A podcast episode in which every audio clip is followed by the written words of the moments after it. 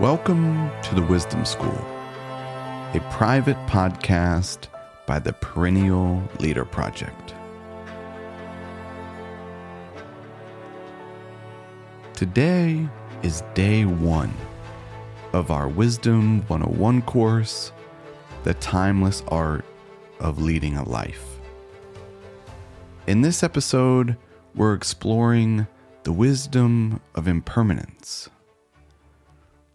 The notion of impermanence or nothing lasts is stressed across wisdom traditions. It is often viewed as a foundational perspective or universal truth. Although it seems we can often overestimate our understanding of impermanence.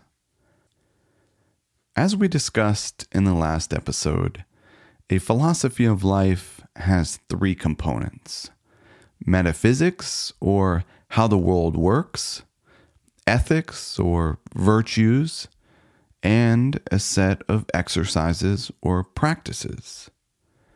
However, most of us spend more time and effort on ethics and practices than on shaping our perceptions or views and beliefs about the world. But people like the ancient pre Socratic philosopher Heraclitus and the Buddha stress that understanding nothing endures but change is central to living a good life.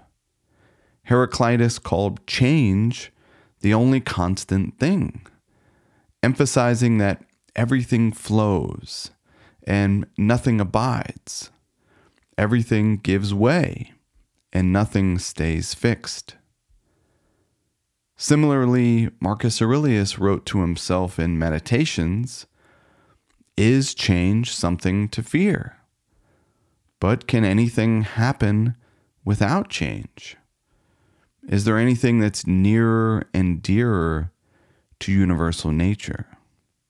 What about you personally? Can you take a warm bath unless the firewood undergoes a change? Can you be nourished unless your food undergoes a change? Can anything else worthwhile take place without change? So, don't you see that the changes you experience are no different and are similarly necessary to universal nature.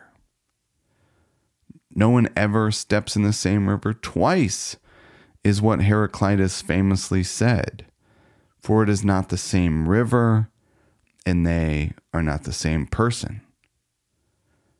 But how many of us actually see ourselves as constantly changing? Are you making decisions as the person you are today? or a past version of yourself. The Buddha stressed that one moment can change a day, one day can change a life. In truth, the past and future have little to do with the direction we choose and the choices we make in this moment. But it's not only Heraclitus and the Buddha stressing this point. The existentialists also urge us to realize that we are constantly becoming. My conversation with Skye Cleary, the author of How to Be Authentic, discussed Simone de Beauvoir's philosophy and the notion of becoming. Cleary writes For Beauvoir, there's no fixed essence to our being since we're always becoming something other than what we are today.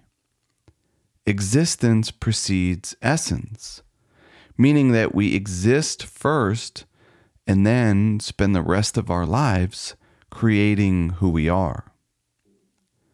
To quote Heraclitus a final time, the sun is new every day.